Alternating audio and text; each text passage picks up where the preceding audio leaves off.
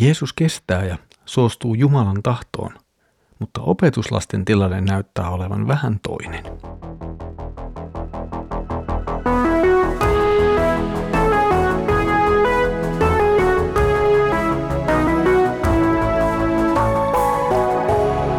Kirjoitusten pauloissa. Tervetuloa taas mukaan Kirjoitusten pauloissa Raamattu-podcastin pariin. Minä olen Mikko ja katselen teidän kanssanne nyt yhdessä Markuksen evankeliumia. Mukava, että olet tullut taas mukaan. Edellisellä kerralla kuulimme Jeesuksen puhuvan kolmesta asiasta. Hän puhuu kuolemastaan, hän puhuu ylösnousemuksestaan ja hän puhuu opetuslasten luopumuksesta. Erityisesti Pietari on kuitenkin aivan varma itsestään ja oman uskonsa kestävyydestä. Ja lopulta tähän Pietarin varmuuteen liittyvät myös muut opetuslapset. No, tänään sitten näemme kuinka käy. Tänään siirrymme hivenen eteenpäin illan kulussa. Jeesus vetäytyy rukoilemaan ja opetuslasten toiminta taittaa olla sitten hivenen jotakin muuta. Luemme Markuksen evankelmin 14. luvun jakeet 32 42. He tulivat Ketsemaanin nimiseen paikkaan ja Jeesus sanoi opetuslapsille, jääkää te tähän siksi aikaa kun minä rukoilen. Pietarin, Jaakobin ja Johanneksen hän otti mukaansa. Hän alkoi nyt tuntea kauhua ja ahdistusta. Hän sanoi heille, olen tuskan vallassa, kuoleman tuskan. Odottakaa tässä ja valvokaa.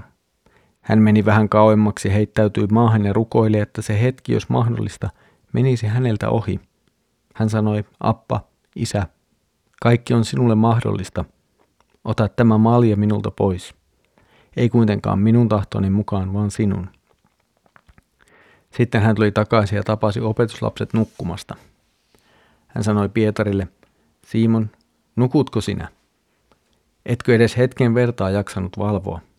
Valvokaa ja rukoilkaa, että te joutuisi kiusaukseen – Tahtoa ihmisellä on, mutta luonto on heikko. Hän meni taas etäämmäksi ja rukoili samoin sanoin.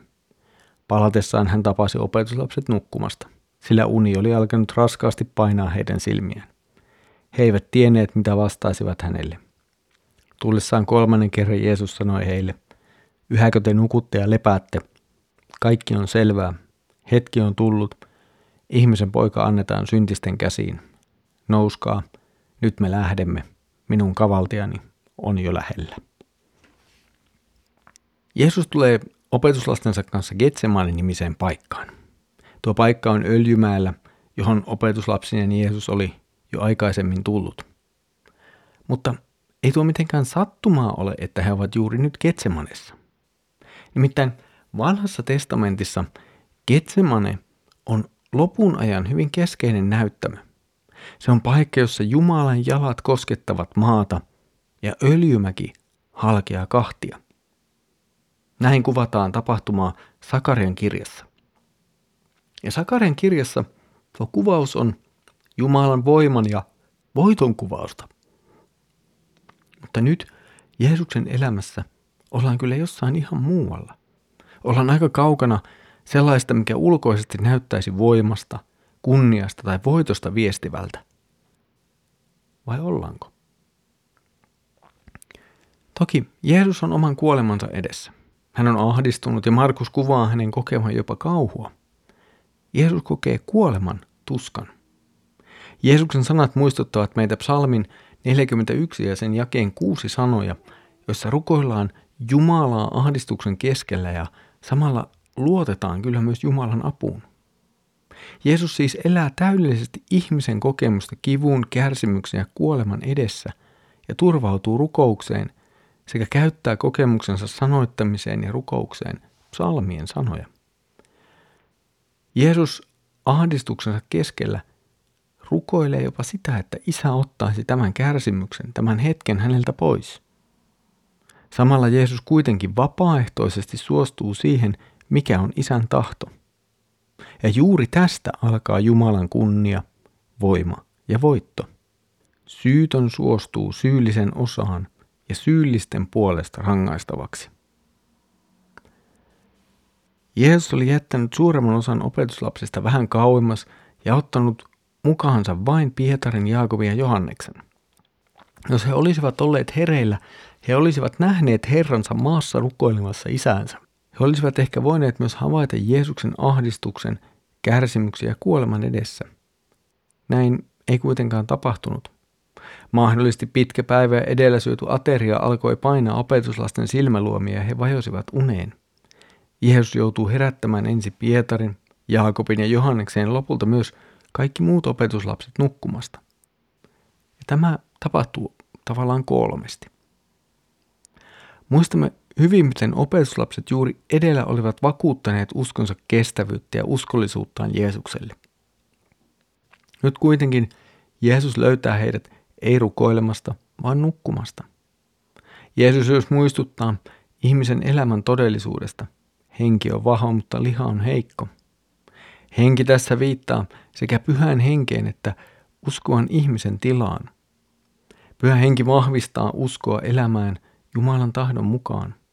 Tämä myös kuolettaa ihmisessä asuvaa syntiä, ja näin synti ei enää hallitse uskovaa. Samalla kuitenkin ihmisessä on se toinen puoli. Se, mitä kutsutaan tässä lihaksi.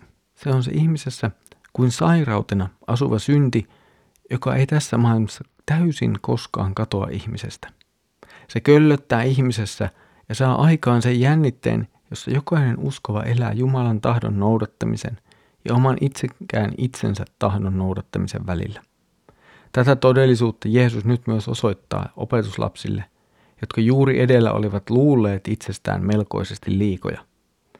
Jeesus antaa tavallaan myös ymmärtää, että ihminen ei omassa voimassaan pysty kohtaamaan tai voittamaan oman itsensä hengellistä heikkoutta. Se voima tulee muualta. Se voima tulee ainoastaan pyhältä hengeltä.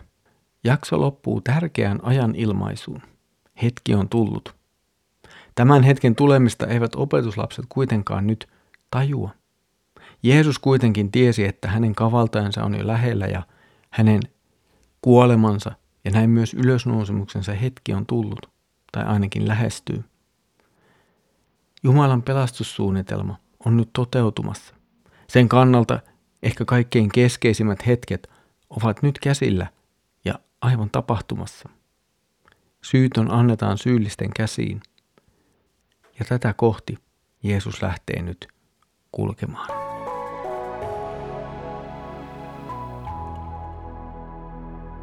Opetuslapsessa näkyy oikein hyvin se, millainen ihminen oikeastaan on.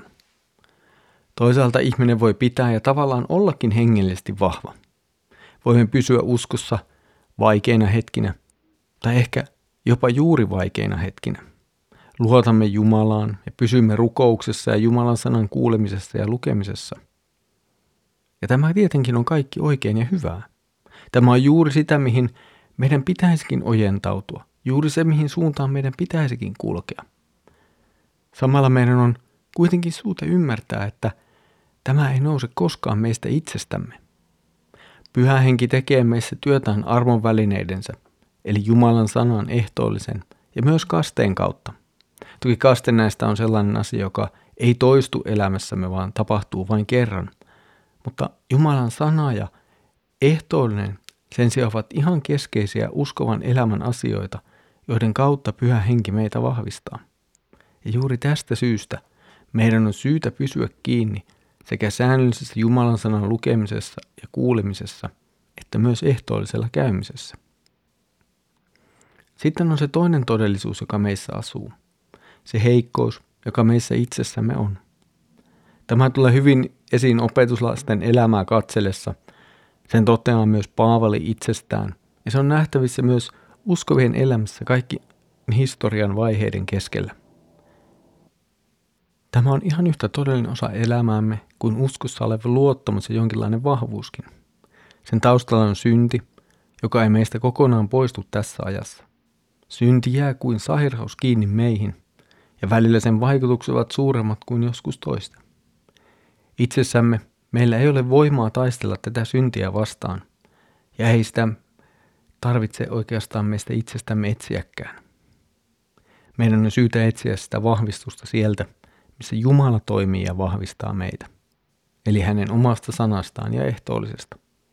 Tähän toki liittyy se, että rukouksessa myös pyydämme ja jopa huudamme Jumalaa avuksemme ja hän todellisesti kuulee rukouksemme. Ja siinä on myös meidän vahvuutemme, luottamuksemme ja pelastuksemme kaiken keskellä, Jumalassa ja hänen teoissaan. Tässä oli tämänkertainen kirjoitusten pauloissa Raamattu podcast. Mukavaa, että olet jälleen ollut yhdessä mukana katselemassa Markuksen evankelmin jakeita. Seuraavalla kerralla siirrymme tapahtumiin, jossa Jeesus vangitaan. Kavaltaja tulee ja osoittaa vangitsijoille, kuka Jeesus on. Siitä siis seuraavalla kerralla. Mutta nyt Herramme Jeesuksen Kristuksen armo, Isä Jumalan rakkaus ja Pyhän Hengen osallisuus olkoon sinun kanssasi. Aamen.